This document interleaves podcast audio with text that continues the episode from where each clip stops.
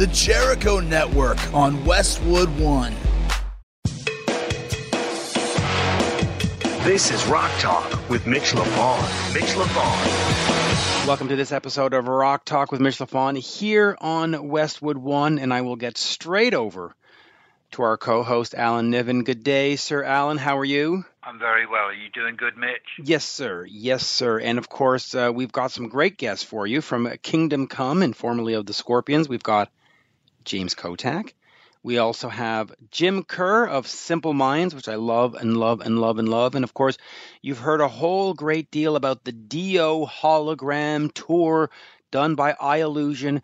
Well, they have teamed up with Ahmet Zappa to bring you the Frank Zappa hologram tour. But uh, before that, Alan, you had a splendid last couple of weeks. You reunited, if I can use the term, with Jack Russell. You went out and checked him out. I guess in Arizona, you must have checked him out, and then also Slash, you got to see. Yeah, so let let's start with with the Jack Russell thing. You you you had a chance to to talk to Jack, see Jack. You we've often spoken about Great White. Um, I'm going to put you on the spot. Is it fair? Can you give me sort of a fair review of what you saw? Is Jack doing a good job? Is it, it just what was the show like? I have to say that I was blown away. Um, I hadn't seen Jack for a number of years, and I went up to his motel room, and he stepped out of the shower. And I don't think it's any secret that Jack's body might be described as well used. Um, he's lost several inches in height uh, due to his bones um, deteriorating because of excessive steroid use through his life. And you look at him and you go, uh, Are you going to get through 90 minutes? And he got on that stage and he gave his all and then some. And what was extraordinary to me was there were, you know, a couple of moments. I mean, you know, everybody's older. Most bands tune down half a step. Um, they were playing at 440, and there were a couple of moments where you went, "Oh, just a little more effect on that note might have helped him there." But the thing I found fascinating was that he got stronger as the night went on, and by the time he got to closing the the set with "Rock Me," uh, I, it was goosebump times, and I was listening to the tone and thinking, my God, I used to hear this all the time in the studio. But what was significant to me was it's not just about singing a note. It's not just about replicating what's on a record. It's about being a presence and connecting to an audience. And he really connects to the audience and they wish him on and wish him well, and he just gets stronger and stronger and stronger with that energy coming off the audience, and he's really present. And I would never have said this four or five years ago, but if you want to go and see Jack Russell, I say go now, go see him. He's delivering. Yeah, and that's you know that's what I've noticed too. Because if you if you go back, and I, I I don't know the exact amount of years, but let's say five or six, and you see him on stage in a wheelchair and you saw him with a cane and stuff, there, there was a moment there where you thought, oh boy. And then if you start looking at the videos from 2017, 2018, you go, hey, you know what? He's back and he's delivering the goods. And so, so, so good for him. And, I, and I'm glad you had a positive experience because you never know, right? You hadn't seen him for a while. It could have been a well, whole the, different story. Well, the other thing that impressed me too was it was uh, in a theatre called the Van Buren Theatre, which is an, a new venue in Phoenix and a really, really cool venue. And it was a Tuesday night, and I had my trepidations. You know, how many tickets are going to be sold for this? What's the room going to look like? And he had a full room. I was I was really surprised by that, and it was really cool that that many people came out to see him on a Tuesday night. And he he, responded. He would he was just thrilled to go out there and give his all to a full room of rock and rollers, and it was a really good vibe and a really good evening, and well worth. It was a show worth going to. Well, good. See, and that that's good to hear. Now that that's the bill that has chips enough and Enuff Z'Nuff on it too, right? Yeah, he he opens. Then there's a band called Bullet Boys, which I won't make any comments about. Um, in the middle, um, you know, so you know, it, it, it's a, it's a decent night out if you want to go out and have a beer. But if you want to go out and and hear some, you know, forgive me for saying it, but some really cool classic songs uh, delivered by the voice that recorded them. Um, go Jack's, do it. Right, Jack's for you. And and I, I'll just make one quick comment on Bullet Boys. Uh, and I don't want to get into mudslinging, but they had a drummer that started the tour. He did two shows with them and then quit. And I think that is just incredibly irresponsible for the fans, for the promoters, for the band. You may not like it, but if you've committed to a tour that's being sponsored by Live Nation and House of Blues and Sirius XM, you suck it up for those 30 dates and you fulfill your commitments. Go be unhappy on the back of the bus, but you fulfill your commitments. And to quit two shows in, I'm I'm amazed well, at anybody. You know, whatever. I'll I'll, I'll tell you. Um, I didn't get to be introduced to whoever took over, but you would not know that that guy had to step in on a day's notice. He he he drove the band well. Uh, my impression was this is somebody they played with many times before. He I, was I think he was with them before. I think he was actually. Well, the drummer from Bullet Boys brought it, and he drove the band. There was no sagging in energy. There were no obvious uh, errors. Um, you know, so my my I tip my hat to that guy coming in at last minute like that and pulling it off. I mean, he was he was more than competent. You know, Yeah, well, kudos good. to him. Good for them, and good that they didn't. Uh, you know, they didn't have to get off the tour. But it, and I hate to use the word, but it is exceptionally unprofessional to do what that other person Oh, did. Did you hear about the guy from the Buffalo Bills who played one half of football last weekend? And quit went to halfway the through. dressing went to the dressing room, put his suit on, and told everybody I retire and took a cab home. I mean, good lord, halfway through the game. That's the that that I believe is the only time in any sport that anybody has retired, not gone home angry, retired. I mean, listen, we saw as a Montreal Canadiens fan years ago, Patrick Roy get pulled from a game and sort of storm off and blah blah blah. Okay, we've seen that, but to actually fa- fill out your retirement paper forms, yeah. Well, I, I Um, guess, yeah, Must be something in the air at the moment. But um, yeah. no, it, if if anybody's in two minds whether or not to go and see this show, um, I know they played in Vegas. I think last night. Um, and they've got shows coming up next week. I think there are about you know another 20 shows over to go. Uh, I'd say go, go see it. Go see it now. And here's another thing that uh, Jack is going to do coming up in 2019 in January, February. He's supposed to start the, and I don't know the exact name of the tour, but it's going to be sort of an evening of Jack Russell doing Led Zeppelin, sort of like they did back in, what was it, like 94, 95, something, right? So he's going to go do these these Led Zeppelin nights, and if he's in fine form, that's good to know because you can't go do Led Zeppelin being you know, 10% of your No. old self, right? So, No, no. Yeah. so, so that'll be No. fun. Is he the Jack Russell of 1987? No, but I'm amazed at how good he sounded and how present he was, and his passion and his energy and his his presence were just undeniable. Well, good, and that's great to hear. So let me let me segue with this. Uh, James Kotak, of course, in the Scorpions. Since we're talking about the late '90s and Led Zeppelin, he did play on this Led Zeppelin tribute where he did these. He was the drummer for Lou Gramm on three Led Zeppelin songs, but he is now back with Kingdom Come. They have a new singer in there, Keith St. John. Uh, Lenny is over, I guess, in Germany and just doesn't want to participate. He's, I guess, retired officially.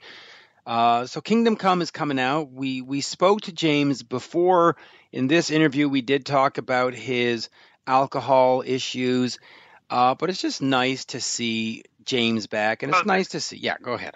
Th- th- th- There's a, you know, we were talking about Jack, and there's a, uh, there's an echo here because James has been through a really hard time with alcoholism, and you know that's what cost him his job in the Scorpions.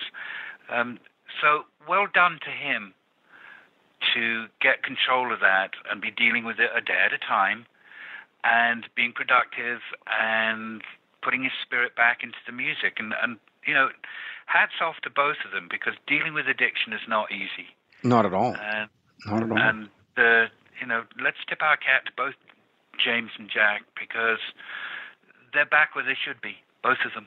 They are now. Just real quick before we, we, we get over to the interview, back in that day, did you were, you ever around Kingdom Come? Did they ever open a show? Did you see a show? Uh, did you hear the criticism of they're too much like a Led Zeppelin band and so on and so forth, or were you? I mean, any any personal story about Kingdom Come from back then? I, I never connected with Kingdom Come, and I have to say that um, I might have been one of those voices who went, "Oh, this is a bit overt," um, you know. And obviously, there's the situation where, with uh, Great White, we did "Babe, I'm Gonna Leave You," and it became a, a video hit on MTV because we did it on Unplugged. Um, we had, I always had to be careful in producing and writing with Jack to keep him in Jack mode and not lead him into plant territory. Because my God, you know, if anybody can sound like plant, it was Jack. In fact, there was a, a story I heard. There was a, a friend of mine at a, at a party in Brazil, of all places, and he was talking with um, Joe Elliott, Def Leppard, and Robert Plant. And uh, in the conversation, they brought up Jack Russell, and he said to Robert Plant, "Have you ever heard Jack Russell? He sounds a bit like you." And apparently, Robert Plant turned around to him and said, "Sounds a bit like me. He sounds more like me than I do." See, and that's why that, that tour that he's going to do in, in 2019 is, is going to be worth seeing because he's he's on his game, and even the great Robert Plant says that he's more Robert Plant than Robert Plant. See, so there you go. It's going to be perfect. It's going to be a great little tour. Shall we get over to our interview?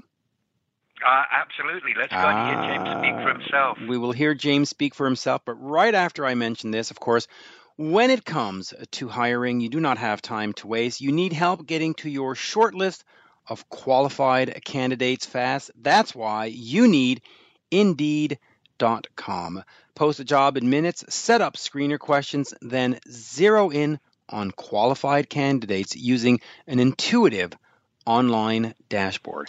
And when you need to hire fast, accelerate your results with sponsored jobs. New users can try for free at indeed.com slash podcast. That is indeed.com slash podcast. Terms, conditions, and quality standards apply, much like James Kotak and Kingdom Come. Here they are. We are speaking with drummer James Kotak. Of course, the band Kingdom Come is coming out for their 30th anniversary tour. James, absolutely always a pleasure to talk to you. As likewise, Mitch. Uh, how's everything with you? Good. Li- yeah, life is grand. You know, the, the the show's doing well. I'm I'm I'm seeing all kinds of bands these days. A lot of great concerts coming up. Uh, cannot complain. So uh, you know, Well, that's great because I, I follow you on Twitter, and you're like, it's like you're nonstop. well, you know, in a good way. well, yeah, it, it's it's intense, but I, I I do try to keep it to eight to ten posts a day and space them out like an hour or two apart, so it's not like five in a row kind of thing. But uh, you know, and and recently I had the the pleasure, of course, of having the Scorpions official Twitter and Facebook and website uh, post one of my interviews with Matti- Matthias.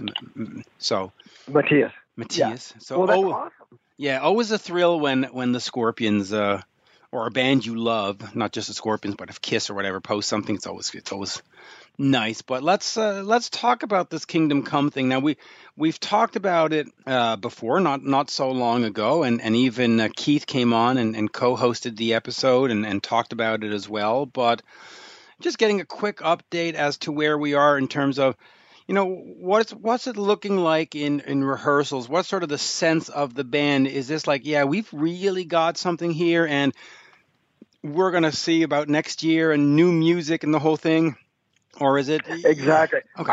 I, I, I, the, the, the vibe is excellent, and actually, Johnny B. Frank, the bass player, is over here at my house right now, and uh, uh, Rick and Steier and Danny Stagg, and we're we all, no matter how many years we're apart or whatever, um, you know, um, we just gel.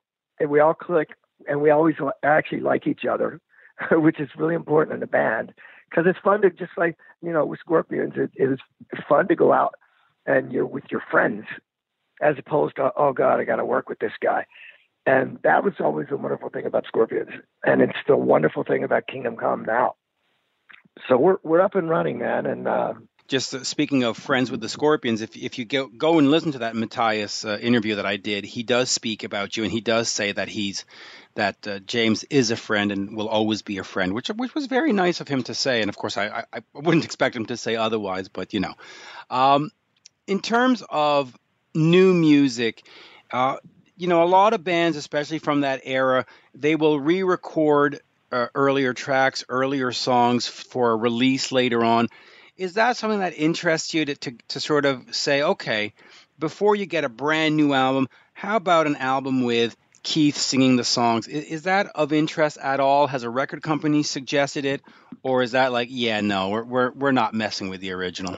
Um, and I, you know what? I'm kind of like that. Uh, we did that with Scorpions with a few songs, and uh, I've done it with uh, uh, a, a, couple of it, the bands. I know Journey did it, and uh, you know everybody's doing it. But um, I'm all always for something new.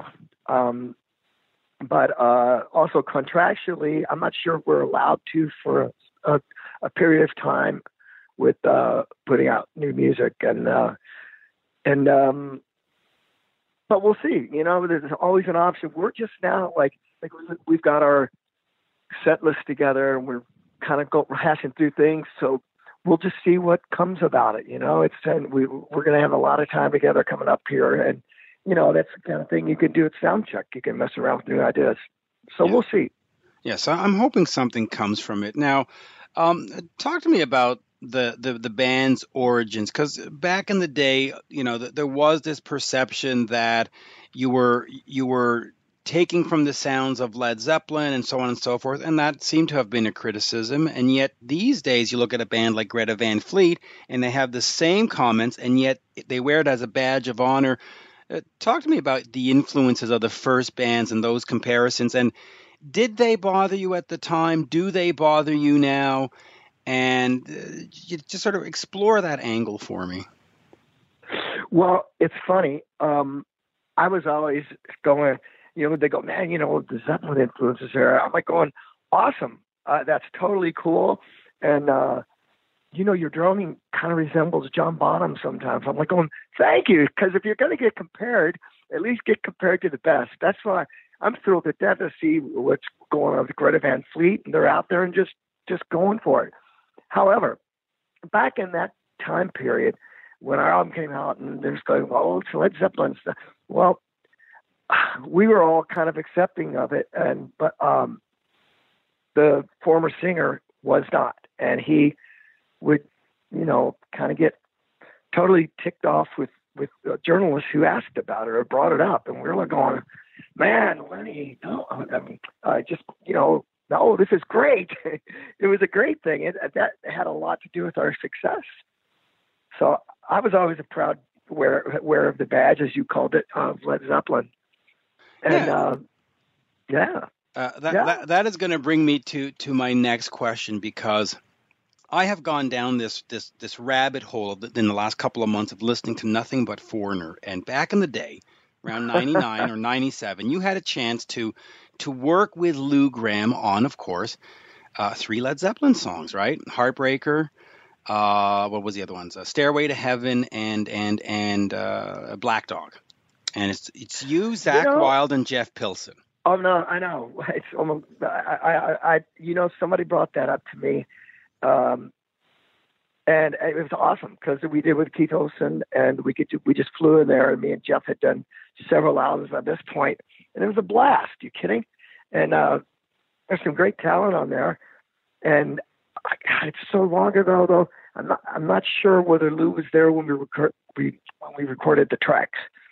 I don't recall it, but I, I'm sure he must have been in there at some point.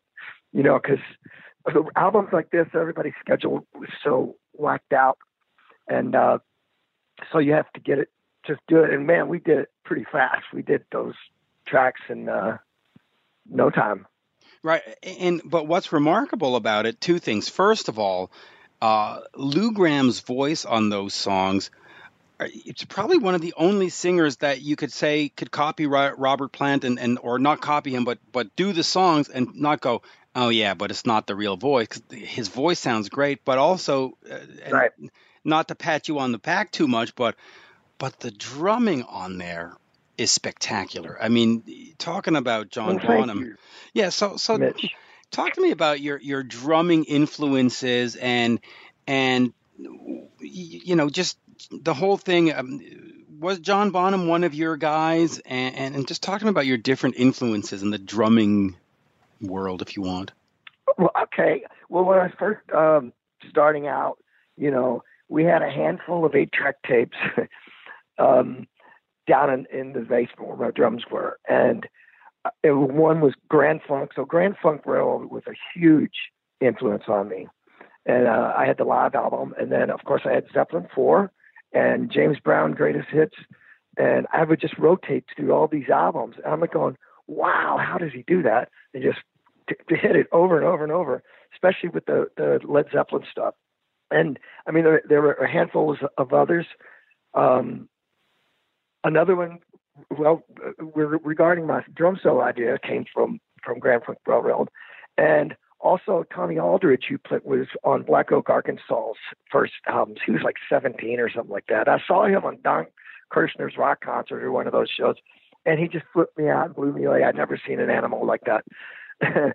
and uh, so I have to put uh, Tommy Aldridge in, in that heap uh, too, big time. And um, I mean, that's going way back to the beginning. But over the years, you know, I went through my oh Neil per- uh, period, and I went through my oh this guy's great period, and then you know Kingdom Come, we got to tour with uh, with Black Sabbath when on the Headless Cross tour, and Cozy Powell was the drummer. I would, I would just watching from the side every night, every other night, and um, he was always one of my favorite. He played on the Rainbow album, uh, Rainbow Rising, and that's where I learned to play double bass. Just I played it light in the black over and over, but I'm still not very good double bass master. But that's a, that's a, a a good amount of guys who, who influenced me. Yeah, and and and of course, uh, you know, may may uh, Cozy rest in peace. But what a phenomenal drummer he was! Just absolutely Oh, no phenomenal. um, talk to me a little bit about putting on a show as a drummer, because you know there there are drummers that do their solo spots, and and people sort of go, okay, well, it's it's so that the singer gets a break and stuff. But Kotak Attack is is a different beast. I mean, you're you're jumping up on the drums, and you've got the the the skateboard tape on there to make sure you don't slide off, and it's a whole spectacle. Talk to me about the importance of show for both Kingdom Come the band, but also as you in the drummer, and and the fact you had a chance to do this for what is it, 14, 15 years within the Scorpions? Uh, it was actually 21 21, years. right? I know. I, Holy I know. Christ. I, I just saw the guys. I just saw the guys here in LA. And Yeah, I saw hung that. out a bit, and uh, it was very cool. Um, and they're just great guys. And plus, I, you know, I've, I've been friends with a lot of the crew guys. But anyway, getting back to that, I, I've always said, and I, I don't, I don't, I don't- I didn't, I didn't make this up, but people listen with their eyes, and that's so true because what do you do when you go to a you go yeah i'm going to see the see the uh, scorpions. Or i'm going to see kingdom come. They don't say yeah i'm going to hear the kingdom come. So that says it all right there in a nutshell if you want to really get it down to just basics. So i i've seen so many drum solos over there where i'm going why is he doing all this? It's like the drum solo is geared towards showing off in front of other drummers and it's not very entertaining. And that's why I was trying to do some type of show. I've had my Kotak Attack One and Kotak Attack Two, which are two different animals, and uh, so I was I'm very proud of those. And there was a lot of effort put in them, uh, both both drum solos. So you can uh, Google me or YouTube me. There's hundreds of them on on all over the place, which I'm very proud of. Yeah, very proud of. So, so what does that mean for Kingdom Come, though, in terms of because because you know if, if you look at the Led Zeppelin comparison, they were more of a sort of an understated band. If, and I know fans are going to say no, they weren't, but I've right. always thought compared to Kiss, I, I, always thought they were sort of understated. Oh yeah. But uh, what does it mean for you? Like when a band goes to one of these reunion shows or one of these sort of you know 30th anniversary shows, let me call it that. Is it just sort of four or five guys standing on the stage, or, or what visual aspect or what show aspect do you bring to it? Well, our our um, we kind of have a limited budget, so so uh, I mean, my dr- drum solo will be different from the solo I did with the Scorpions because we we have scaled down there, and uh, but there'll still be some show stuff, and you know, me blabbing my big mouth, and uh, you know, just anything we could we could put in there, and these things come along pretty fast, and because okay, I'm playing in front of a, a thousand people or whatever. I better have a great drum solo together. and uh, so we'll see. We'll see, and I'm looking forward to that. Now, uh, one topic that has been discussed uh, publicly for, for the last couple of years is the, the fact that you have been in recovery for, for alcohol and so on and so forth. How is that going? Because for, for me, at the end of the day, whether you're in the Scorpions or Kingdom Come or not, for me, it's more important that you're alive and healthy and, and having a great life and taking care of, of family business. How are you doing on that end? Are, are things as they should be, if that's a proper way to say it? Um, yeah, you know, I'm cruising along here. I've, I've like any person, uh, struggled here and there, and went through a few bad days and a few bad weeks here and there. But that's part of what recovery is. If you you relapse, then you have to just jump back in and get right back on board. And, and uh, then because what you do, the, the longer you're sober, you you start to get cocky and you get um, what's the word?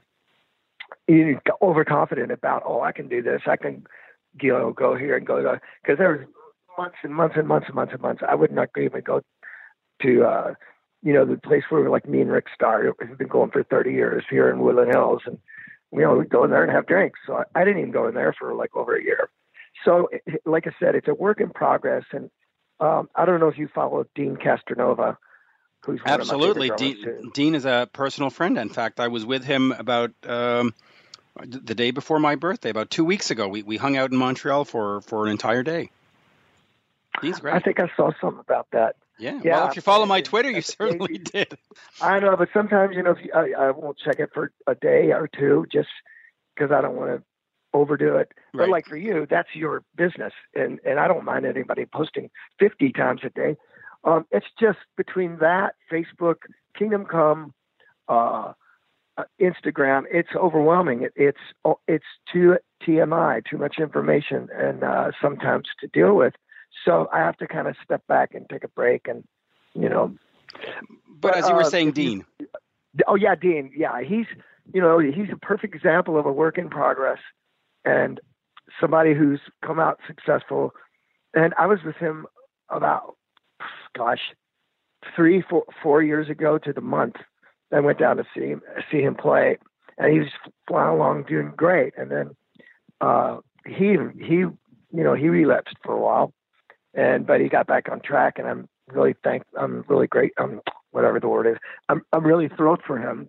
So you know I follow leads like that, like see what Dean's doing, then also you know within Kingdom Come, Johnny B. Frank, the bass players, like I call him Doctor Frank because he's so knowledgeable and he's been uh in you know program the program for years and uh so we're we're it's I have a good support team for there because we're playing a, lo- a, lot of bars, and everybody wants to bet, buy the band a drink.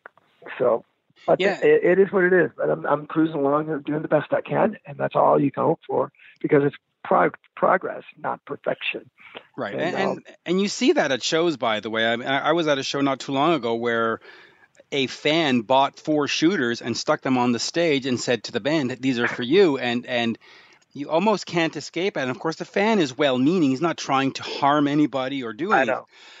But So, so what is the plan on the road other than taking me out there to make sure you don't drink? No, I'm kidding. But no, what is the plan? what is the plan for that? And and is there a fear? Are you fearful that it that it might turn the wrong way, or are you super confident that I got this? Don't even bother me. I got this. Um, no, no, you, you never say I got this. That's what's gotten me in trouble a few times over the years. Uh, it's a work in progress, like I said. So Johnny and I have talked because our, our schedule is pretty pretty uh, super tight, and there's not going to be a lot of time. But if we can, you know, hit a, a meeting, uh, you know, during the day, then go to sound check, or you know, there are meetings all all over the place at all different times. So that's part of the plan, and also just daily checking in and things, and and I also have I w- I don't want to say a network, but I have a list of several people from my rehab that we st- I've stayed in touch with, and uh, you know, we just kind of about once a week, you know, I, I just call them and uh, get, you know, just say hey, and it's a five minute conversation, but it does wonders. And then of course there's meetings. So you, uh, you know, that's when you get cocky. That's when the trouble comes. You know. Yeah, and, I'm feeling pretty good about it. You're feeling good about it, and and and and, and let's hope it stays the right path. Um, and I'll, I'll, I'll ask one more question about that before moving on. But but the Scorpions in different interviews, whether it's with Klaus or Matthias or or, or Rudo, have all talked about the help that they gave you. Uh, I believe it was in Aruba. Um, oh, oh yeah yeah yeah yeah. No, it was. A, I went down to Eric Clapton's Crossroads. Right. Uh, his, his facility. Actually, it's Antigua. Antigua. Sorry. Yes. Yeah. So and it's beautiful down there, and the program was wonderful. But like I said, if you don't continue working your program, you know, there will be trouble. Right. And, and, and let me ask you this though, from the Scorpions' perspective, because they really did reach out and give you that chance and give you the opportunity. From what I understand, they even paid for it. They could have just closed the door. A lot of bands in their position would have just slammed the door and said, "Get out."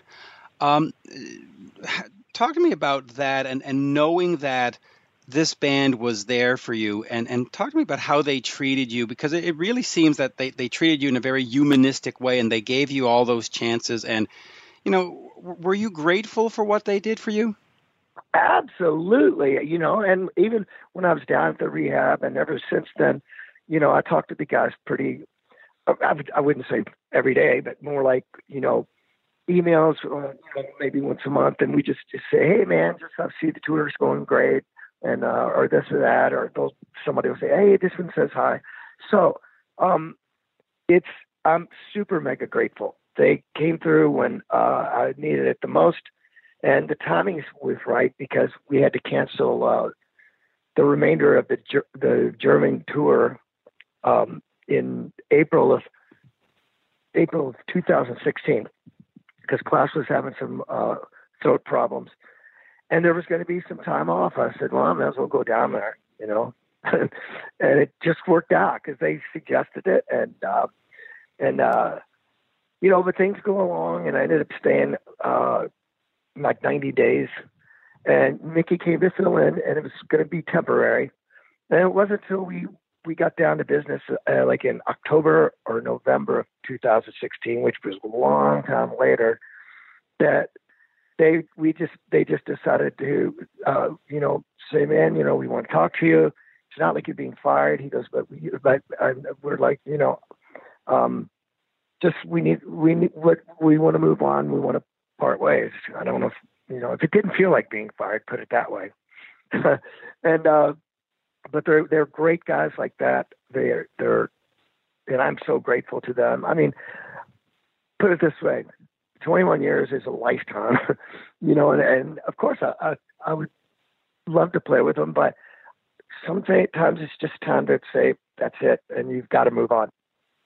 Yeah, you do, and and because, yeah. Well, well, and I don't mean to well, cut you off, but okay, go ahead. No, that's okay. No, I was just no, no, no. What I was going to say.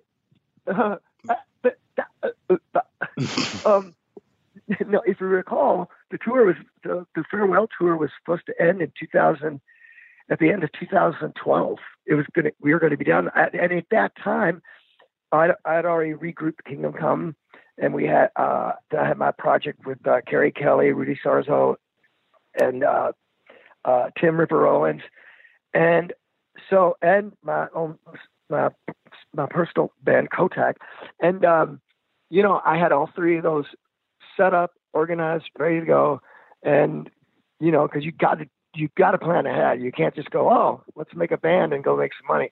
Doesn't work like that. And so then you know I get a call from Klaus. Go James, you know we decided not to say farewell and we're going to do another album. I'm like going oh okay, and um, so it was just like they were going to, you know, it, the whole process starts again in, in super busy time.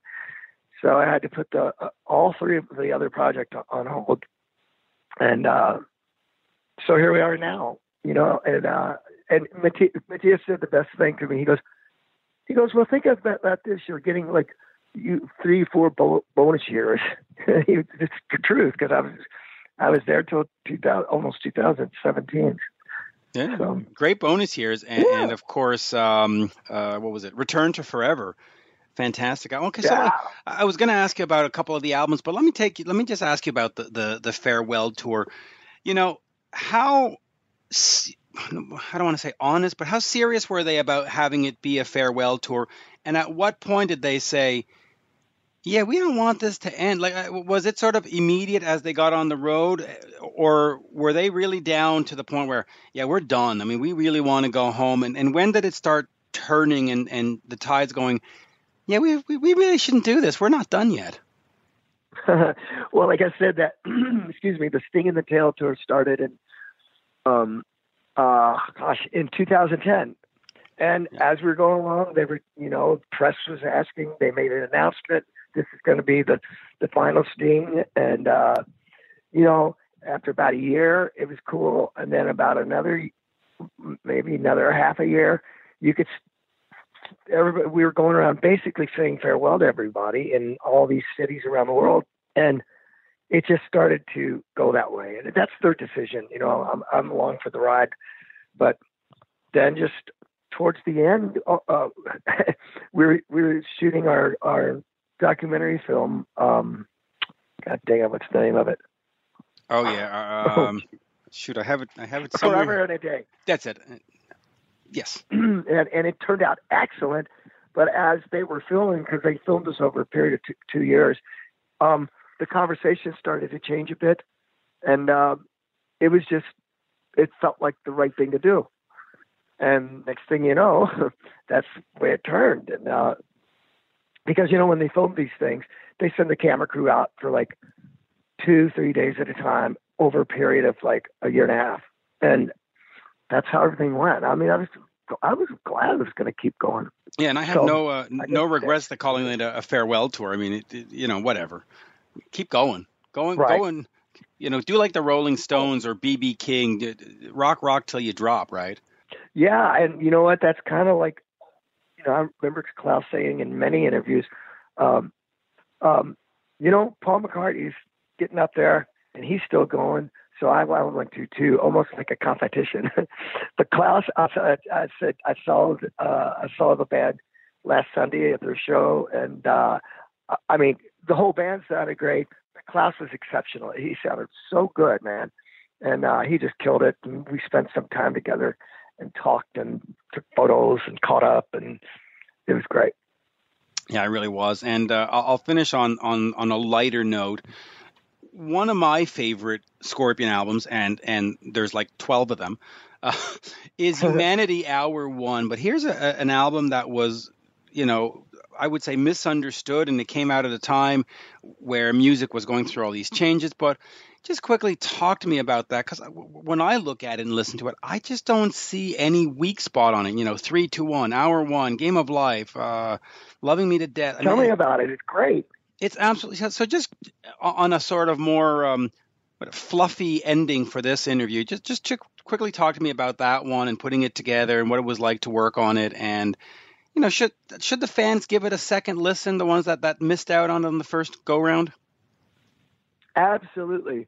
Um, but I mean, it, it's it was uh, you know Desmond Child was the main producer and um, James Michael, um, you know from Sixth Sense and yep. other he he produced six a.m. six a.m. six a.m.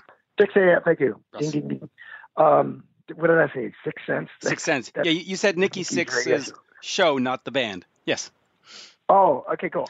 um, no, man. Um, um, that album is awesome, and and uh, and it we did it. One thing different about it was we recorded in L.A. And I don't care what you say, it's a different vibe when you record here. I don't know how to describe it. It was like really detailed and put together so well through Desmond and his his team, and uh, I thought the album was great. I, it, but it did a few things confused people because it was called, uh, you know, uh, Humanity Hour One. So everybody goes, "Well, is there going to be an hour two? and um, but you know, albums are are like you know your kids, and uh, they grow up, and then you evolve and you change, and then that's when Sting in the Tail came next. But I love that album. I'm really flattered to hear you say that. uh, You know. Oh, it's it's amazing. And uh, um, will will there be an hour two? No, I'm just kidding. Um, why not? Why not? No, uh, and, and of course you had John Five on there, who uh, who lended a, a solo to um, uh, well the song Hour One, right? Yeah, I think I think so. And then also, you know, we Billy Corgan is on there from Smashing Pumpkins. So an absolute great album, and, and it's just it's fantastic. Now, Thank you. in in a non-interview phone call uh, about a year ago, you had talked to me about doing some kind of sports show or sports something. Um, is is that something that that is on still on the burner that that you might rear your head in, into the sports world, or was that just sort of one of these thoughts that that sort of comes and goes and it didn't work out? Like, just talk to me about that real quick. Uh, well, the people who approached me, um, it, it, you know, they say, "Hey, would you be interested?" I go, "You kidding? I, you know, I've got baseball on right now. I love baseball, you know, and I, I follow a few things, um, but uh, they did approach me. We talked many times, and uh, as you know, I don't. I have a studio.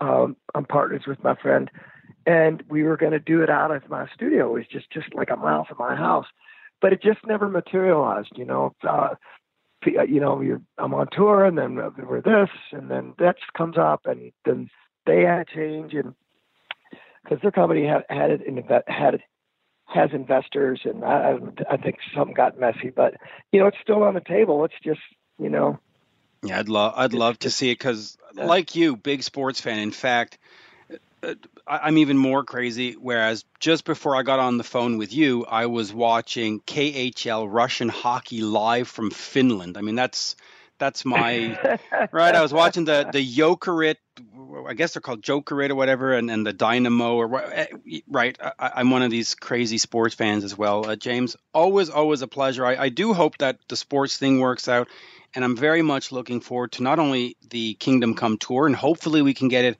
Uh, a few more Canadian dates, especially maybe Heavy Montreal, like a festival date, and uh, right. hopefully new music, man. We new music's always great, and if not, at least a live album. I don't know. I know you said you had some contractual things about maybe re-recording, but hopefully a live album is something that might show up. Are, And are you kidding?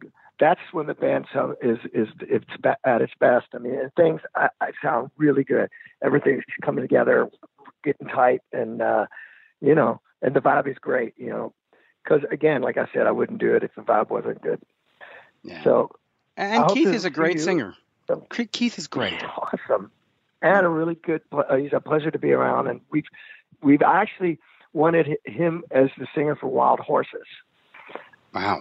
Okay. uh, but i got voted down and that was uh that was 1991 i think Yeah. and uh because he came over and just blew the doors off the place we had so many great singers come audition but uh you know things happen and decisions decisions are made and you have to cruise on mitch Keep on trucking. pleasure yeah, absolutely. all right, man. I look forward to. Hopefully, I can see you, and I'll follow you on Twitter. Absolutely, and uh, and I'll just quickly throw in uh, two plugs for the Canadian part of me. But uh, October 11th, Kingdom Come is at St. Charles at the Arcada Theater with the Killer Dwarves, and then a couple of days later, Versailles, Ohio, at the BMI Speedway, again with the Yeah. Killer Dwarves. So a little bit of Cana- Canadiana in the uh, Kingdom Come yeah, tour. Yeah, I've known. Uh, uh, what's the drummer for Killer Dwarves? Dwayne. No. Daryl, Um, Daryl, Daryl. Dwarf. I was close. Yes. Yeah, uh, he, we we did a. He, they were on a few tours, and uh, um, it was a long time ago. But anyway, great guy, and uh, I always liked their band. Um, Fun band. and, and then, uh, well, that's that. And, and you can get all the dates. At, I think it's Kingdom Come Rock or Kingdom Come Band.com. You know, if you search up, all the tour dates are there.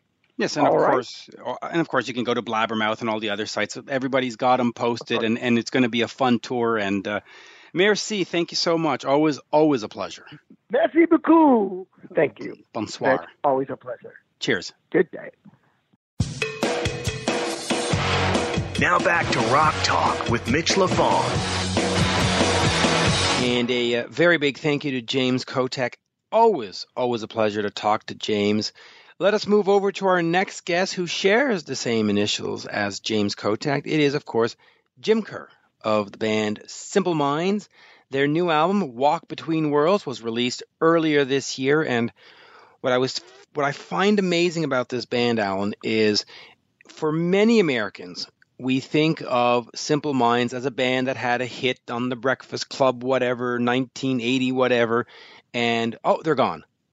And yet you look at their production 18 albums. Walk Between World is the 18th album, and their last four, going back to Graffiti Soul in 2009, have been top 20 albums in the UK. Graffiti Soul was 10, Big Music 12, Acoustic 16, and Walk Between Worlds, believe it or not, reached number four. And there are not a lot of 80s bands, with the, perhaps the exception of Metallica, where you could say, hey, you know what? They're still getting top 20 out. I mean, it, it's, it's remarkable. And yet over here, North America, Canada, we sort of go, oh, yeah, who? And yet in Europe, still a big deal, right? I mean, it's, it's amazing. Well, yes. Um, I think they were victim a little bit to shifting tastes in radio and being early 80s. Um, and they might have been getting airplay on, for example, in LA on, on KLOS and KMET, and probably even KNAC then. Um, obviously, in the mid 80s, the heavier rock bands started to come out. I mean, you know, there were one or two I was involved with that got onto the radio as independent releases, which never ever happened back in the day. And obviously, that was a part of the shift to, you know, the LA heavy metal scene. And I think they might have been a victim of that, but they've kept their global audience. And the fact that they're getting albums that are still charting now tells you that, you know, and I, I think his pronunciation, he's got a weird pronunciation. It's Kerr rather than, or Carr rather than Kerr. Um, and I probably, I, I probably completely screwed up the pronunciation of his name, but um, he's obviously of a standard and obviously an interesting artist. And there are a couple of other things that I think indicate that he's probably a really interesting guy to talk to. Um, you may be aware of his marriages. One was to an actress called Patsy Kensit, um, who was uh, the it girl in, in, in England in the 80s. Um, you know, and what band member hasn't chased an it girl at some time? But he was also married to the incredible, the phenomenal, the extraordinary Chrissie Hynde. Yep. And She, she's great, Hynde- by the way. Absolutely Chrissie- fantastic. And if you're man enough to marry Chrissie Hynde, then you've got to have some intelligence. You've got to have some creativity. You've you've got to have It. you. You got to have yeah, it. It. Exactly. Thank you. Perfectly expressed. Yeah, and by the way, just Uh, real quick, since last week with Todd uh, Rundgren, I related it to Cheap Trick. Uh, Chrissie Hynde did a song with Cheap Trick called "Walk Away" on their Busted album, I think it was, and it is absolutely a fantastic, fantastic track. One of their hidden gems. See, so whatever you're going to do, I'm going to relate it to Cheap Trick or Kiss at some point, just because that's what I do. Well, I did actually get to meet Chrissie once. Um, she was playing at the Wiltern Theatre in Los Angeles, and uh, I was invited to go to the show by her agent, Barbara Skydel. And um, Barbara and I, Barbara led on, and we went and sat down at some point, and Chrissie came out to say hello to us. and she was just wearing a pair of white knickers and a flimsy T-shirt, and I have to confess, my knees went to water. That's wonderful. You see, and that's perfect because I have just the product for you if that should ever happen again. See, you ready for this, Alan? I'm ready for it. Alan, Alan, Alan. if you are looking to last longer and go a few extra rounds, then you got to get over to bluechew.com. Bluechew.com has the first ever chewable that brings your performance in the bedroom to another level. Check this out, Alan. They've got the same active ingredients as Viagra and Cialis, so they do work. And of course, since they are chewable, they work faster than a pill. In fact, if sex was an Olympic sport, Blue Chew would be banned. And of course, Blue Chew helps give you confidence in bed. You can take them anytime, day or night, on a full and or empty stomach just in case. And this stuff is cheaper than those other two pills, so this is a no-brainer plus you don't need to go to the doctor's office or spend time waiting in the pharmacy line, which is great because if Chrissie's standing right there, you just don't have time to get to a doctor because Blue Chew, of course, ships straight to your door in discreet packaging. And of course, guys, the deal is great for you if you visit bluechew.com right now and get your first shipment free when you use promo code ROCKTALK. That's right. Use promo code ROCKTALK. Just pay $5 shipping. And again, that's bluechew.com promo code Rock Talk, and of course, um, you know who doesn't want to be an Olympian? And uh, with that, here is the one, the only. Jim Kerr. We are speaking with Simple Minds a singer Jim Kerr. The new album is Walk Between Worlds. They are, of course, on tour presently, coming to Montreal in September or September 28th, more specifically. A good day, Jim. A absolute pleasure to talk to you once again. Thank you very much. Yeah, and I can't tell you how much we are indeed looking forward to coming to Montreal. Really looking forward to. Of course, get a lot of great memories going back and our formative days. Montreal was one of the first places we got to play when we got outside of the UK, and um, yeah, always always feels good. I know it's a fantastic town for music, and uh, we'll be looking to be given nothing short of our very best. Well, in fact, you know, let me start there before we get to the new studio album. You know, when I've when I've spoken to uh, members of the Police or members or, or George Thorogood or, or or some of the heavy metal bands, they always talk about Montreal being this place where they get their start, and and it seems to be this theme that Montreal is sort of known for embracing newer bands that don't have a track history that are just sort of coming out of the box. Uh, talk to me about your first sort of North American experience and and what were some of the cities that embraced you first? Because you know what you were doing in 1979 was certainly different than what you ended up doing, you know, in the mid 80s and and now. Um, talk to me about those early days and being accepted and breaking out of the hometown.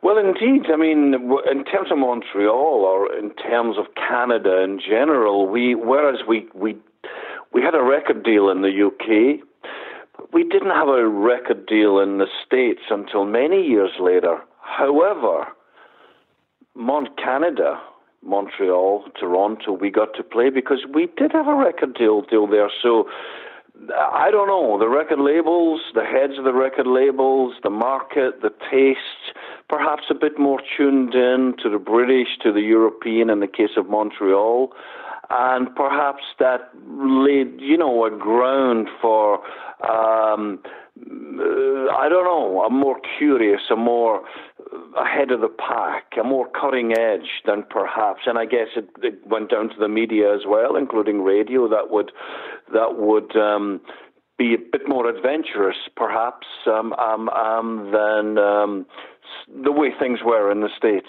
back back then. So we um, grasped the opportunity when we first got invited to come and play. Of course, it was very small venues, uh, um, but nevertheless, it was tremendously exciting. And we were cutting our teeth. We were learning our trade. Um, as much as I say the venues may have been small, I remember we always got a great reaction and that kind of encouragement. That was a, you know, because we weren't having hits then or anything like it, but that was the very oxygen you needed in terms of encouragement. So um, we will always be grateful for that. Yeah, I can imagine. Now, Uh, what record that which album was it that got the first US deal? Because back in the day and, and, less so now because of the internet and YouTube record companies used to do what we call sandboxing where they would sort of say UK band we give you a UK deal. Canadian bands talk about this all the time that they never had a euro deal or you know you listen to Honeymoon Suite or Lawrence Gowan who's with Styx and they always say no no no we had Canadian deals. They they they didn't want to bring us to these other markets which was the first album where the U.S. said, "Okay, this band's got something. Let's let's sign them up and give it a shot." Well, of course, the one thing the the the, the U.S. did have was the whole college radio thing, where where they they had a much more open attitude and and and they actually they the last thing they wanted to do would be playing what the mainstream radio was playing so with the punk, with the new wave, with the first indie stuff coming, the the American colleges and the college radio were were were playing stuff that meant you could get over and play. So probably we had an album. It was our fourth album that particularly um, got picked up by a lot of the the college kids, and that was an album called Sparkle in the Rain. Um, followed on by New Gold Dream. When I then we were doing an album a year almost. So they were the ones that started to get traction, which meant we could do longer tours, extended tours, not only through the States, but all across Canada by then. It wasn't just Montreal and, and, and Toronto. There would be Saskatchewan, Saskatoon, Calgary, Alberta, um, you know, the whole gamut. And, and, and, um, and again, that meant we could, in a way, stretch your legs, grow, play, because, you know, bands have to play. How are you going to get good if you don't play? And, and, and you needed to be good as well. Um, so they, they were the albums that kind of got that going. And indeed, in terms of the States, they were the albums that brought us to the attention of someone like John Hughes, who was starting to make those teenage movies, of which eventually we worked on with one song, and then that kind of took us into the big league or to the attention of MTV, which had was the new thing that had come up, and in some ways became even more important than radio. Right, and, and it's funny that you mentioned uh, th- those movies because The Breakfast Club, and, I, and we'll get to that eventually here today, but you know, there was MTV and videos were making a splash, but you actually got it more, I think, from the movie and the big screen. But but I, I before we get to that, I want to talk about the albums. Of course, uh, the new one, uh, Walk Between Worlds, which came out earlier this year. The band has never stopped making new music. Uh, big music in 2014, absolutely brilliant. There was the acoustic thing in 2016, and we go all the way back to Life in a Day at 79. Talk to me about the importance for you creatively or even if or even financially to keep making new records because you you technically could go out there and do once upon a time the album concert tour and and never have to move forward in terms of artistic integrity and just play the same old same old forever. And fans would probably buy the ticket and they'd still go. Why do black and white graffiti soul big music uh, walk between worlds? Why not just pack it in and say ah we'll do 10 songs greatest hits call it a day that's it easy um, the reason for that, there's many reasons, but the first thing I'm thinking there, as you as you give me the options, and indeed, you know, many people mention those options, um, but in fact, it wouldn't work because it would be diminishing returns because we would get bored very quickly, and we would feel we had calcified, and we would feel that we had become our own tribute band and we would feel that we were little more than a museum piece. And if we felt all that, you would see it in our eyes, and you would hear it in the sound, and you would say, "Yeah, I want to see them." Yeah, it was all right. Whereas, first of all, since we've been kids, there's many reasons why we do this, but the first thing is, and it sounds so sort of uh, affected, but we're creative people I mean, uh, it's it's just the way it worked out. I finished a tour last night. Um, um, our last date in Europe in the UK, we finished in Dundee, which is about an hour, about two hour drive from where I live in Glasgow, where I'm talking to you from now. By the time I got back was two two in the morning. It was a great night. It was a great tour. And there was a feeling of great, you know, we can put our feet up for a few days and then we'll start thinking about beginning next week in Mexico and uh by nine o'clock this morning, I'd woke up any, anyway, six, seven hours sleep. Six is enough for me. So I woke up and I was so keen to listen to a piece of music that Charlie Burchill had given me three days ago. It was only like a minute and a half, little thing he was, little seed he was working on. And before I know it, I was sitting with a cup of coffee, and two hours had passed by, and I'd written a lyric to it, and I'd changed the arrangement, and before I knew it, I was back at work. And, and there was no one making me do that except for the sheer, the moment was there. I had, I'd cleared my head. Last night was already history. It was gone. And, um, uh, that was work, but it wasn't work. It's what I, it's what we do. And therefore, the answer to your question, rather long windedly, is this is what we do. We see the world through making music, writing music, and playing music. That's the only way we can make sense of this world. It's how it was, it's how it still is. Has there been times over the years, though, where it wasn't that, where you, you, you looked at everything and just said, it's not worth it? I just. And, and also, I'm going to add another part to that question.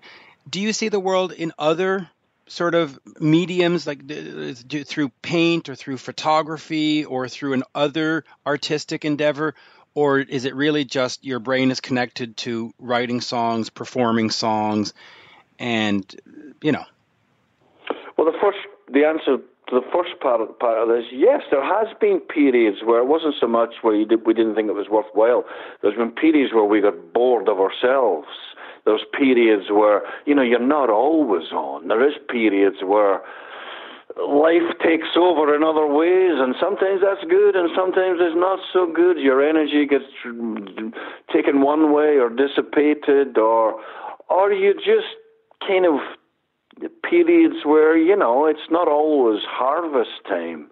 Sometimes it's like getting blood out of a stone. Sometimes you think it's gone, it's never coming back. Sometimes you don't want to go through what's required because what is required is to do it really well. You've got to sort of make it the most important thing in your life. You can say, okay, well, that's quite admirable. Might be. But to do that means you have to be incredibly selfish. And that makes it hard on everyone else. So, but these are all things you got to find that you got to grow into and find how to deal with it because it, it, you got to make it your life, but you also got to have a life outside of it. So, no, like like life, there's periods where it's gone swimmingly well and it's all great, and then there's other periods where you think, Jesus, what is this? Um, so that's how that's gone. That's how it went. The last few years, it's been harvested, and long may it long may it uh, continue. I forget what the second part of the question was. No worries. I'll, I'll remind you real quick. Uh, do you have an other creative outlet for, for the thoughts in your head? I mean, do, do you do photography or painting or, or, sculpting? I mean, you know, is, is there another creative outlet, or has, has, it always just been music? Well, I, I, I write every day. I write something every day. I write. I, I think they will lead up to something. I've, I've, I like stories. I like. Uh, I've never published in that sense or anything, but I, I usually get the day. I usually get my brain going uh, during uh, every day by writing writing a little piece of. It could be anything, a thought, something I saw, uh, uh an incident. I, I sort of record things. Um, I guess some sort of diary, but but somehow not quite tied down to just being a diary. So the answer is I enjoy writing. So hopefully someday there'll be a collection of your writings. Now, Uh, just real quick, you, you, you have stuck with Simple Minds from the the very very beginning, but there was that time in 2010 where Lost Boy, aka Jim Kerr, the solo album came out.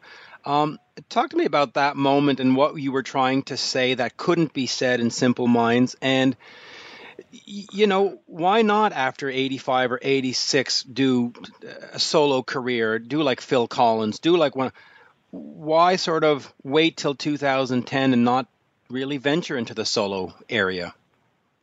It's a very simple reason, very practical reason. Uh, my partner, uh, songwriter, guitar player Charlie Burchill, he had kids a lot later than me, and we we had finished a tour, we'd finished an album. I was buoyant, full of energy, didn't want to sit back. But Charlie's kids were young and he wanted to give them some of his time and attention. And so uh, that was the right thing to do. But we were a little out of we were out of sync in terms of our needs. But I completely understood, and I thought, well, I'll, I'll um, you know what, I'll, I'll, I'll still keep the creative muscles going, and so that's what I did. And, and, now, is that something that you want to do again, and and sort of have this other voice outside the band, or was it, you know what, I got it out of my system. There is only one brand. It's Simple Minds, and I'm going to stick to that. Well, I, I do. I mean, you know, I'm blessed to have this thing, and it's uh, I I I love. Simple Minds has been a crusade through our lives. It still is. It's our, it's our little crusade. It's ours, but but um, but yeah, I mean, if the same thing turned up again, then if there was a window, if there was a period of, if because there is still a lot of music, and I enjoy, I enjoy working with other people too because you you know you get their energy and you learn a few tricks and and um, I like.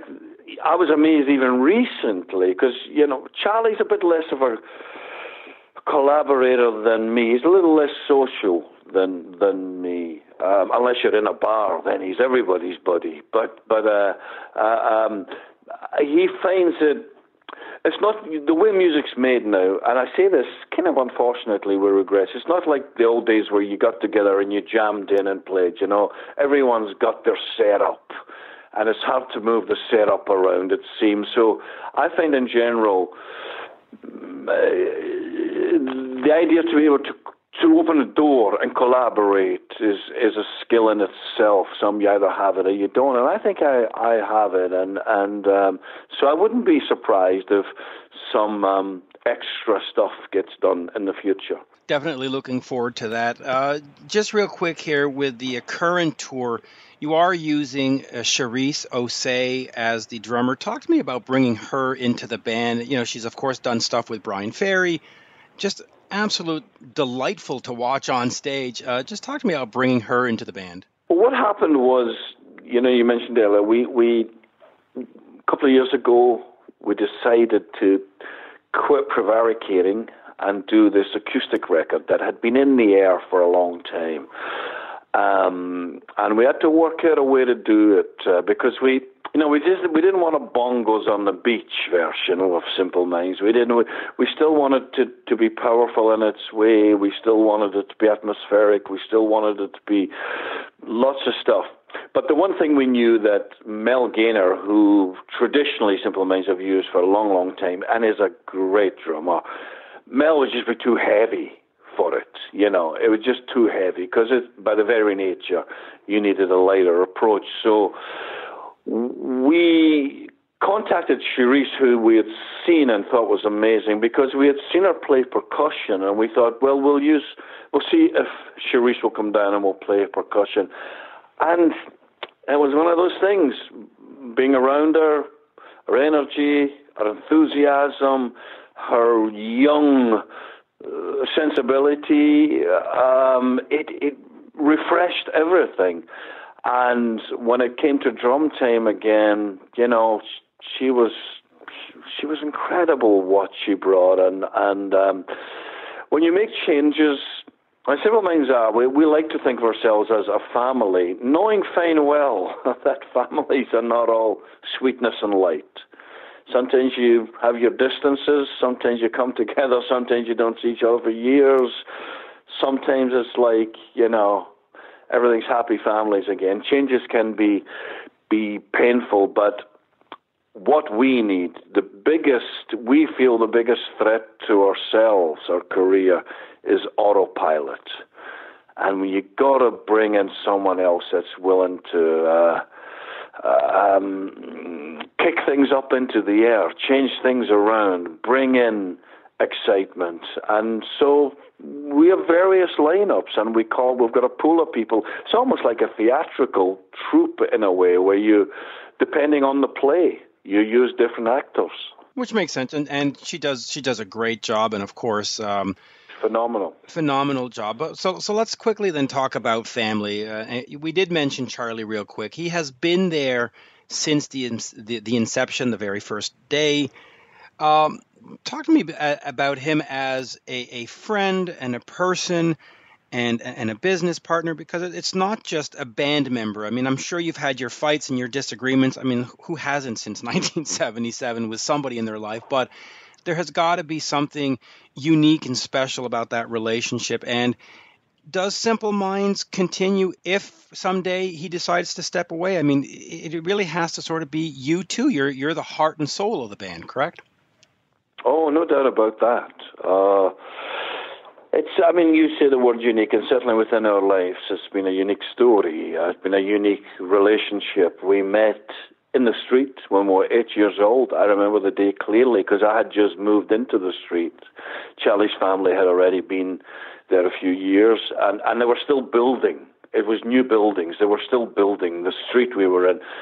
So uh, we were moving in, you know, the furniture and all this, and my mom said, "You go out and play while we get the place organized." I was eight, my brother was six, and we went into the street, and you know there was cement and sand and all that stuff around, and there was a few kids playing on this mound of sand.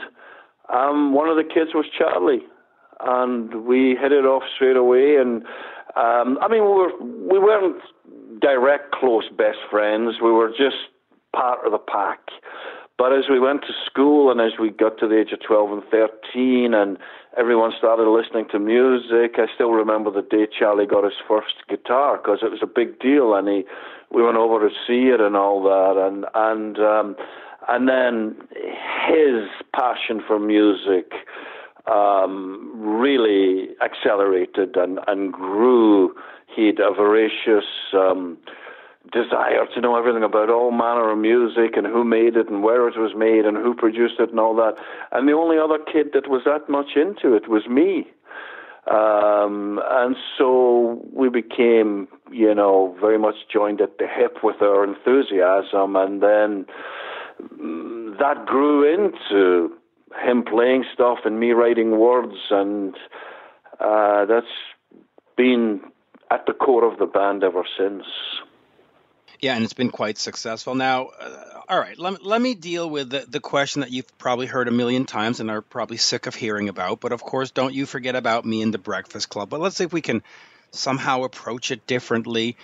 Um, talk to me about getting a song in a movie soundtrack, what that process was like for you. Uh, we know the story that the song had been offered to other people as well. Was there a sort of audition process or, or you know demo sending in process where they picked the best version of it?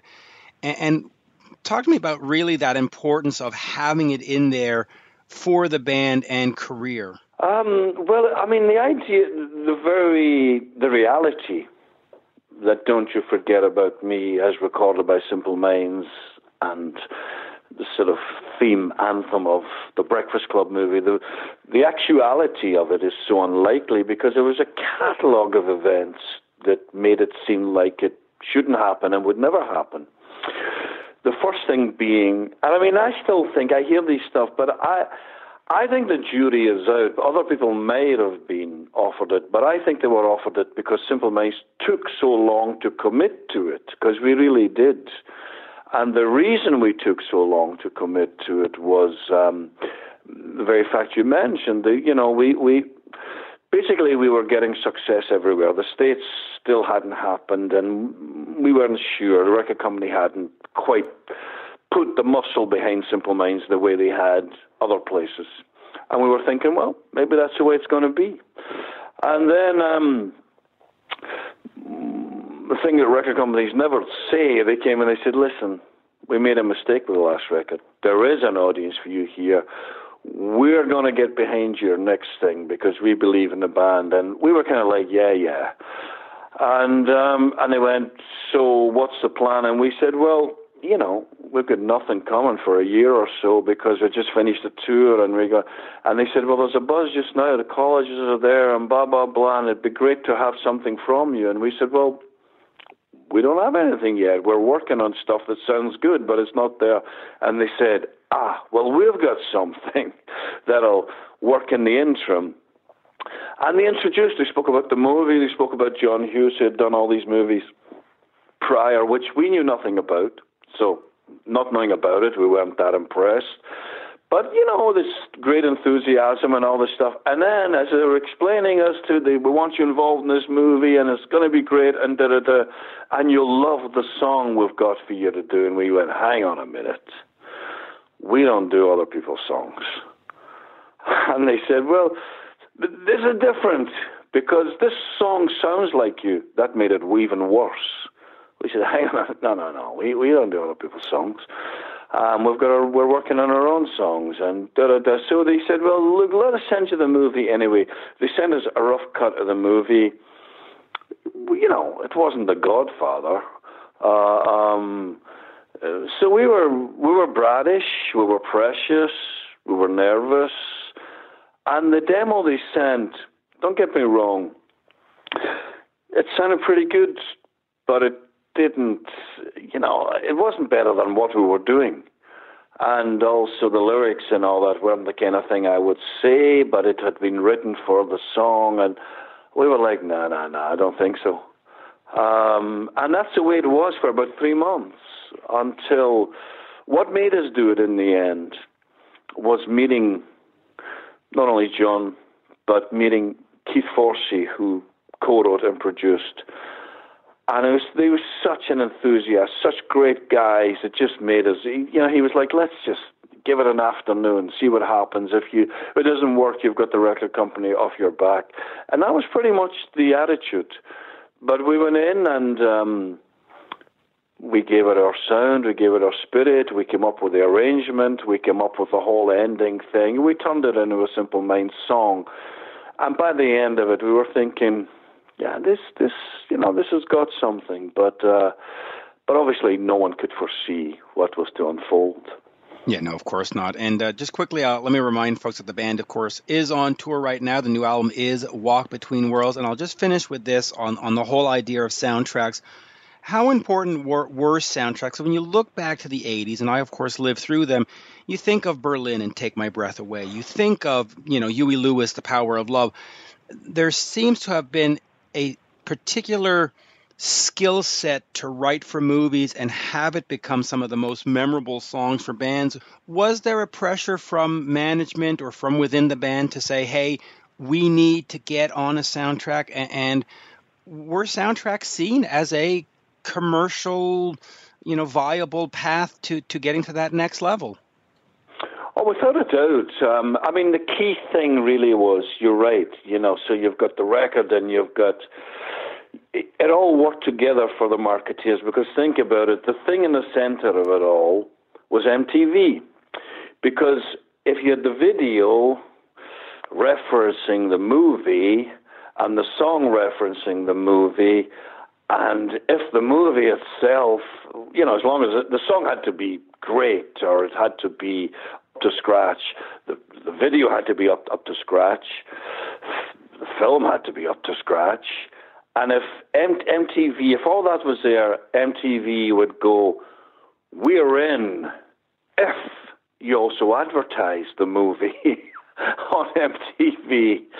So, you know, between it all, that then be, and you got to think of the power of MTV then. If you had MTV and radio and the movie and all that, um, then you know there was some serious combustion there. Yeah, there was, and of course, I know sometimes fans complain about commercialism getting into music, and but you know what? You look at some of those songs, the ones I listed, the the "Don't You Forget About Me," and hey, it worked, and and and here we are, 35 years later, still going. Yeah, those were some pretty damn good songs. right? What's funny, it was one one I was playing in my dressing room last night. I, I think it's called um, it was some Miami Vice soundtrack, the instrumental Axel's theme or something. It's Yeah. a beautiful tune, man. It's such a beautiful tune. And, you know, I mean, you can't get more commercial than Miami Vice or whatever, but you know, what a great piece of music. Yeah, it really is. And uh, I will I will finish with this today as we reach our half hour. I was told that if you speak to Jim, you have to ask him about living next to an active volcano down in Sicily. So I go, okay, let me ask you about that. So you live next to an active volcano, and at any moment it could just off it goes. Well, I was there last week for four or five days. I had a bit of a break in between gigs, and I just missed its latest. Um, it was spewing up some wonderful lava uh, um, the previous week. So, yeah, probably two or three times a year uh, you get the lava trails. What is amazing is in winter, because of the altitude, the the Mount Etna is snow capped, so you get snow and fire. That's something to see. That sounds great, actually. Uh, Yeah. Jim, absolute pleasure. I'm glad we, we've had a chance to do this uh, twice this year, and uh, very much looking forward to the show. And of course, Walk Between Worlds. I got a copy back in February. Fabulous album. The band hasn't lost anything. Still a, a musical force, and so uh, absolute pleasure talking to you. Oh, it's my pleasure. Let everyone know how much we're looking forward to coming to Montreal. We, as I said earlier, we're going to give our best. Thank you, sir. Avec plaisir. Thank you. Alrighty. Cheers. Bye bye. Bye-bye now. You're listening to Rock Talk with Mitch Lafon. Rock Talk. And a big thank you to Jim Kerr. That was, in fact, my second chat with him this year. It's amazing. I had, you know, some of these guys that I grew up listening to, watching, whether, whether it was actively or passively. And I mean, you know, Kiss actively, I would go buy albums and stuff. Simple Minds, I didn't, but when they were on MTV or Much Music up here in Canada or on the radio, listen, you can't deny that those songs were good. So as a passive listener, I'd sit back and go, yeah. And it's just nice to to as we get older to, to sit back and talk to all these people that affected your life somewhere. Anyway, it was just nice to talk to him once back in February and then twice here in, in September. So uh, great to speak with Jim. Another guy that falls in that category is Ahmet Zappa, and I had a chance to talk to him about the upcoming Frank Zappa hologram tour that they are putting together with Eyellusion. And so, Alan, I'm gonna I'm gonna get into this with you are are you in favor of these hologram tours or not? Uh, And and before I I have your comment, I'm just to set up where I stand on that. When you're looking at a guy like Ronnie James Dio, and if you sell it properly and you market it uh, genuinely, I'm all for it because you know we know Ronnie's passed away. We're never going to get a chance to experience him again live, and it's fine. We say, listen, we're going to have a celebration of his music. I'm all for it. And and and as a ticket buyer, if you're not interested or you think it's a bad, then don't go. But for the rest of us, let us enjoy it. Uh, I think the problem comes in is if you have a band like Kiss or Cheap Trick or Guns N' Roses, and you know he says, "Hey, they're coming to Las Vegas," and then you go there and it's it's a hologram thing, and you go. So as long as it's marketed uh, genuinely and, and I'm I'm I'm for it. I mean, uh, you know, fun is fun, and why why can't we just go have fun? Um, so so so what it's what's your sort of take on this? Is it a shameless cash in, or is fun fun? I'll, t- I'll tell you where I come from on this. If I go to a gig, I want to connect to the flesh and the blood, but most importantly, I want to connect to the soul and the spirit. And that's what was so cool for me um, seeing Russell on stage this week was that sense of his heart and his soul that came across, his determination to really bring on a good performance. Um, and that's what I look for. But what I, for years and years ago, when these things started to be whispered about, what I thought would be really cool was if instead of having a Blu-ray or a CD, that you had a little player and you could put a, a disc in, and you could have a miniature gig on your coffee table. That would be that, that that would be spectacular. That is something that I would rush out and buy the equipment, and I would start collecting tapes like, like like crazy, you know, like back in the day when I started buying like, records. Like in Star Wars that, when Princess Leia would appear, or exactly. or, or Obi Wan Kenobi or whoever would appear. I, you know, that that would be great. If if I could have the Rolling Stones on my coffee table play for a couple of hours, I'd be really thrilled with that. Do you think that we can actually get there? Because uh, listen, when you look back yes. historically, yeah, right. Because when we look at VCRs and portable cameras and computers back in the 70s, everything was the size of a truck. And now I've got more computing power on my cell phone in my back pocket than I, right? The NASA had in their rooms back. So I guess now you have you, the, right? You've got more computing power in the average car on the road than they had in the space shuttle. Right. And they never corrected it in the space shuttle, never upgraded because it worked and they didn't want to touch something that worked. But I have no doubt in my mind that at some time in the future, they will find a way to be able to sell you hologram gigs. And that to me would be fabulous. Uh, you know, you just clean off the dining table and there's free. Oh. Yes, please. I'm in for that.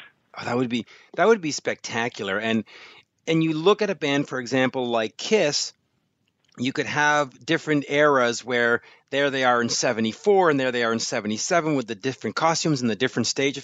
I think that would be spectacular. And, and I do think people would, would buy into that, quite frankly. But, uh, you know, it, it, we're, we're getting there. But, uh, yes. But as far as, as, and, as go ahead. I, I was going to say, and you know, once once they've got it going, they could m- make it slightly interactive, so as that you could, you know, heckle from the stage, from from the audience sitting in the sofa, and or join and the, the band. Or the little hologram will turn around and, and tell you where to go. Um, or or I, turn I around and would, be you. Can you imagine if you oh, you get to play in Kiss for for 20 minutes on your coffee table? absolutely. table? Brilliant idea. By the way, we should be writing this down and um, making sure that the ideas aren't stolen without us getting credit. But that's a brilliant idea. Yeah, that would um, be great. That you that, that you can become one of the band members and watch yourself. That would that, that would be funny. Now play with Pink Floyd. Now, awesome. That, let, let me just quickly get here to, to Frank Zappa himself. Of course, in September of 84 85 they went out and he and Dee Snider and Elton uh, not Elton John uh, John Denver went in front of uh, Senate committee to, to do this PMRC stuff. For you as a manager back then that whole PMRC discussion must have been just wonderful because you know that as soon as they put a sticker that says this has the word F-U-C-K on it you know that your sales are going to bump up 20% so you must have loved Tipper Gore? Uh, I had appreciations for her her position, and was appreciative of the influence it might have on the sales of records. Um, if you recall, there was a, an album called Appetite for Destruction that had a certain amount of. Uh, I've heard of that album, by it. the way. Yeah, I've, I've heard of it. It's... Yeah, that had a certain amount of vernacular in it, and you know, over the years I've been asked about it, and I said no, it seemed appropriate within the context. It was not a gratuitous thing. Um, we didn't do it just for effect. It just seemed like the right word at the right time. Um, so when Tipper got got on a high horse, yeah, I thought, well, thank you, this helps, um, and it did. Were there marketing discussions at record companies and between management about how do we get a sticker on this? Or even if you didn't swear, just throw the sticker on there anyway because it looks cool? Oh, I'm sure that happened eventually. You know, once somebody sees something might stimulate a little bit more interest or the potential of you know a few more records sold, you know the marketing department is going to be all for it. Um, but I mean, a classic not... backfire, just a classic backfire to the PMRC and their misguided agenda. It, it was it was beautiful to see that. Yeah, and the irony was you've got Frank Zappa sitting there, and and Dee Snider if and John Denver. If I, yeah, if if if I were going to introduce somebody to Frank Zappa, I would suggest that they find an album called "Shut Up and Play Your Guitar," which is just him playing guitar, and it is it's an amazing record. He was a tremendous guitar player. So it's kind of ironic that somebody who maybe their greatest recording had no vocals on it was sitting there discussing vocals with the PMRC. Um, but Frank was a very interesting guy all the way around. He was very anti drug. Uh, he threw Little Feat off his label because of the song Willing. Um, he took a dim view of Alice Cooper, who was on his label, because of what he thought they represented in terms of, of drugs and, and, and alcohol. Um, it, an unusual personality, to put it mildly, was Frank Zappa. Yeah, and and we'll see how it translates into this sort of well, it's not it's not 3D, I guess. It's a hologram. And I'm not a technician. I, I'm assuming that hologram and 3D aren't exactly the same technology. And of course, I know fans will write in and say, "Oh, Mitch, you're so stupid. You don't listen." I, I do rock. I don't do holograms and, and math and so. But without further ado, here is the one, the only Ahmet Zappa to tell you all about this uh, great concert experience that's going to be coming up. Here is Ahmet. We are speaking with Eyellusion's Jeff Pezzuti and Ahmet Zappa. The new tour, The Bizarre World of Frank Zappa, is coming to uh, theaters and arenas, I guess, soon. Um, good day, gentlemen. How are you? How you doing, Good. Mitch? Good. Doing great. Thanks for, thanks for having us.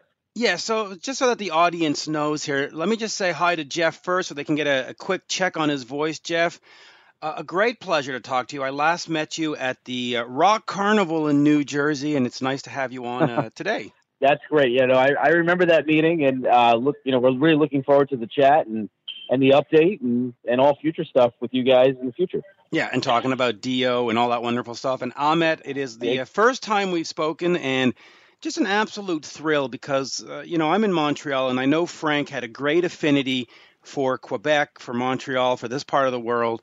And it's just nice to talk to somebody from the Zappa, I guess, clan, for the lack of a better word, but just the Zappa family.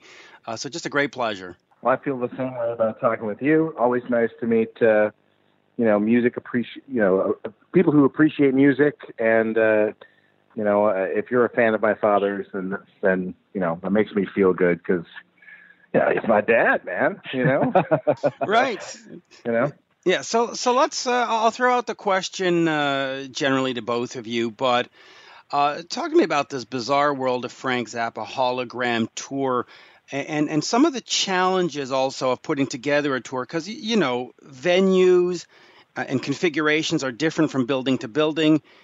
Wouldn't this just be simpler to throw like in Vegas and and and, and make it a residency? Uh, so so talk to me about the tour, and then we'll start talking about some of the complications. I'll go to you, Jeff, first. Um, who approached who, Jeff, to get this going? Uh, so I reached out to Ahmet. Um, literally, I want to say it was about a year and a half ago. Just just just the excitement of doing something with Frank and and the ability to do something, and which is really why we hit it off. Do something unique. Know, to do something that was so in in the Zappa world to make his fans and and uh, you know the, the lovers of his music understand that we're not coming at it from this you know the very black and white approach. We wanted to come at this as as if Frank could, you know, as if, as if the lyrics were coming to life. So of the songs. So when we first started talking and realizing that, you know, I guess that we had that element in common, it kind of just, you know, took took you know took off from there, and um, it's been exciting. Yeah, and and I mean, Ahmet, the- the- the- go ahead.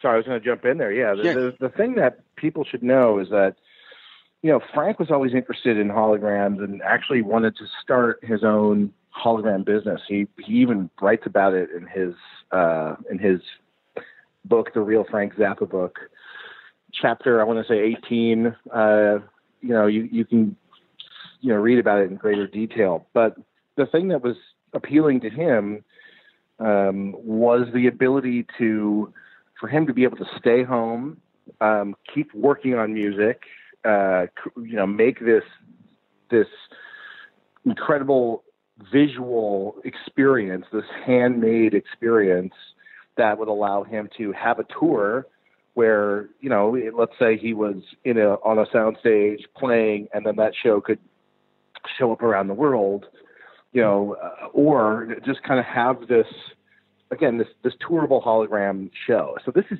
years and years and years ago that Frank was thinking about this, right?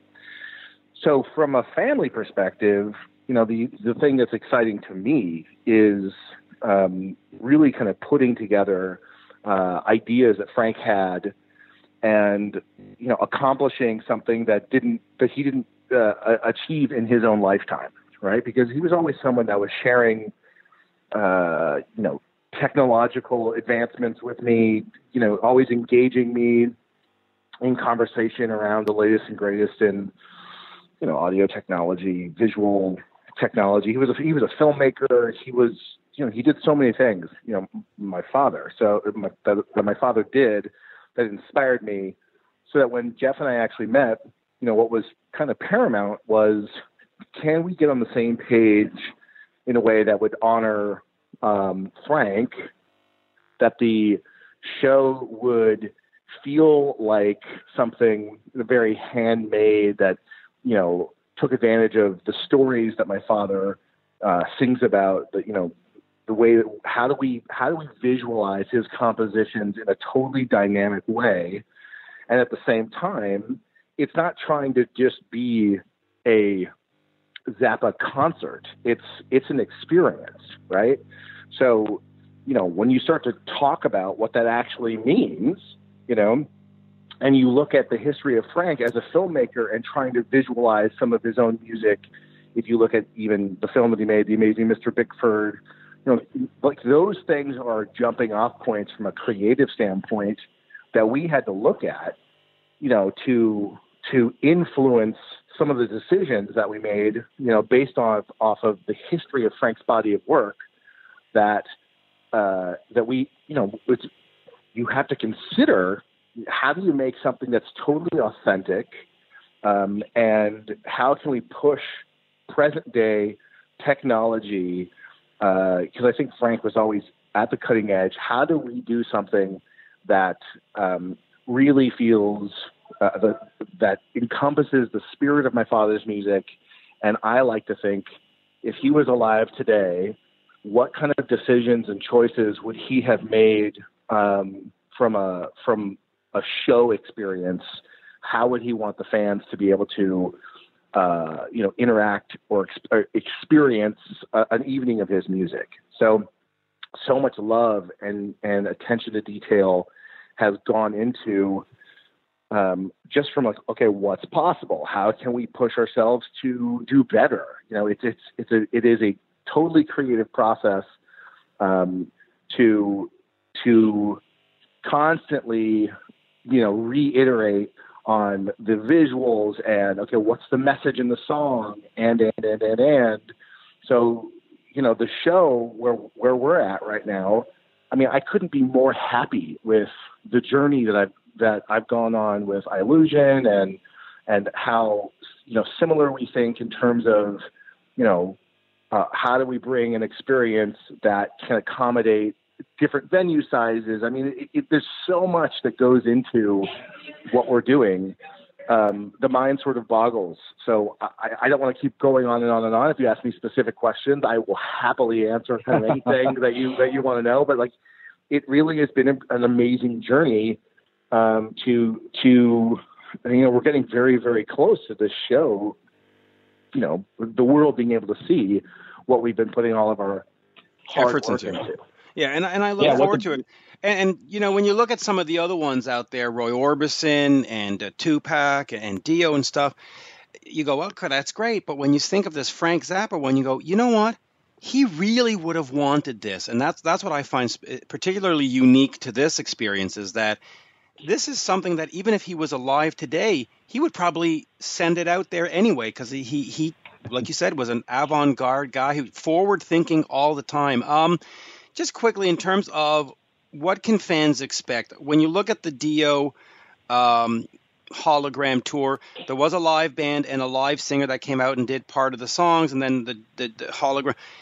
Is this all Frank hologram with these guys playing behind it? Is there going to be another sing, singer to do some of the songs? How is it going to be sort of presented? And uh, I guess I'll start off with Jeff, and then we'll go with to uh, Ahmet. Sure. So, I mean, the way the show is being designed is is is, is definitely different than Dio. The fact is, you know, yes, Frank's the hologram. I use that in quotes. Uh, will be on stage the entire show. Um, but the difference is that, you know, there's, there's different versions of Frank. So it's not like the real life Frank all the time. So, and I'll let Ahmet go into detail about what that's about. But the idea was to create, you know, like I said, we're using this bizarre world to really create the bizarre world, you know, to make this world come alive. well, the, the, the, thing the thing about Frank is uh, he he didn't necessarily sing every song too. So a lot mm. of the people that are on the road with Frank, like Ray, yeah, these these are his ex band members, and and they're they're they're performing in the way that they performed, you know, with Frank. So you know, lots of people sang Frank's songs. You know, sometimes Frank would just play the guitar the guitar solos. So you know the examples that you've used with Dio, uh, it's not uh, it's not necessarily a one to one comparison in terms of the style of the show. So I think it's a pretty well rounded. You know, if you just look at it for face value from a Zappa concert experience, you know, you'll you'll you know you'll we have all those elements, but it's it's so much more that we're doing because we're anthropomorphizing each song. So you know, if as an example, which I've talked about, you know, from a technology standpoint, you know, you, you it's yes, we have Frank in a in a photo real version as if he's back on stage playing with his, you know, uh, favorite, you know, band members to play with. But the magic is that he doesn't have to be, you know, his normal six two, right? he could be eight feet tall. So when you start thinking of it from that perspective of okay, well, what what can we do to make a bigger, crazier experience that's complementary to the music? That's when the fun really starts to happen. When you when you say, all right, what what does um, you know, Billy the Mountain look like if Billy the Mountain was one of my dad's songs. It's it's not in the show, but I'll use it as an example right. because people that are familiar with that track can understand. You know, or or, or Thingfish, right?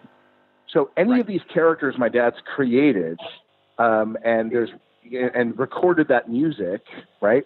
We could have our own version of Thingfish that could be, you know, uh, uh, three feet tall, uh, you know, 700 pounds. Uh, you know, it starts to just mess with, you know, what your, uh, the, the reality of, of the situation because we, we don't, we no longer have the physical limitations, you know, and we can play with where the cameras are and what can actually be on the stage. If we, you know, I'm not, again, I'm not saying we're doing this. If we wanted to have, you know, a herd of elephants photo real on the stage doing a stampede, that's possible holographically now. And uh, obviously, you know, it, it, would not be possible in a, in a 3,000, you know, yeah. venue to have a bunch. Of we don't have the insurance to cover that. We don't have the insurance. That. but that, but that's what makes the hologram tour exciting. Is that you're not just going to get four or five guys standing on a stage like you would with a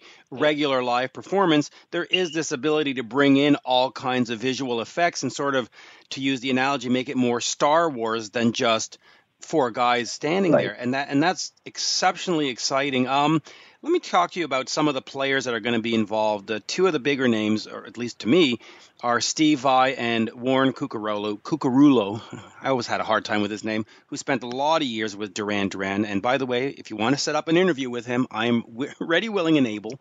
Um, but talk to me about those players and having them uh, as part of this. I mean, the, the whole approach was, you know, I, I reached out to people that played with Frank and, uh, you know, people have different commitments at different times. So, you know, specifically with Warren and and Steve, um, you know, they're very they're very passionate about Frank. I mean, I think they're pretty vocal about their you know, in some cases, I don't want to put words in Steve's mouth, but he was like a father figure. You know, it's really heartwarming. You know, when you know my dad's passed, and they have these great stories. So to to ask some of these players, it's it's like asking extended family, really, do you guys want to kind of do something special for Frank? Um, so you know, like I, I mean, we will have people coming on and off the tour, um, and certainly the core band is all people that you know played with Frank, um, and and and finding the the best like sort of um, uh, moments because not everyone they have other commitments too uh, can show up every night.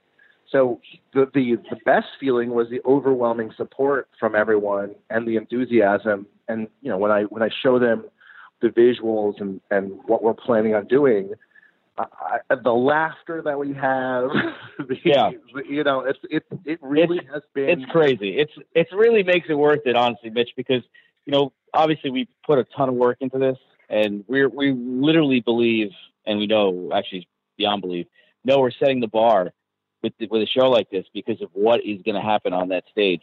But the idea is, you know, when the band is so endorsing of the show and so excited about going on the road, it just makes us you know, even happier knowing that, hey, we've accomplished the goals that we set out for ourselves, like literally to recreate the, the basic concert experience, like to make it something that has never happened and turn it into the future.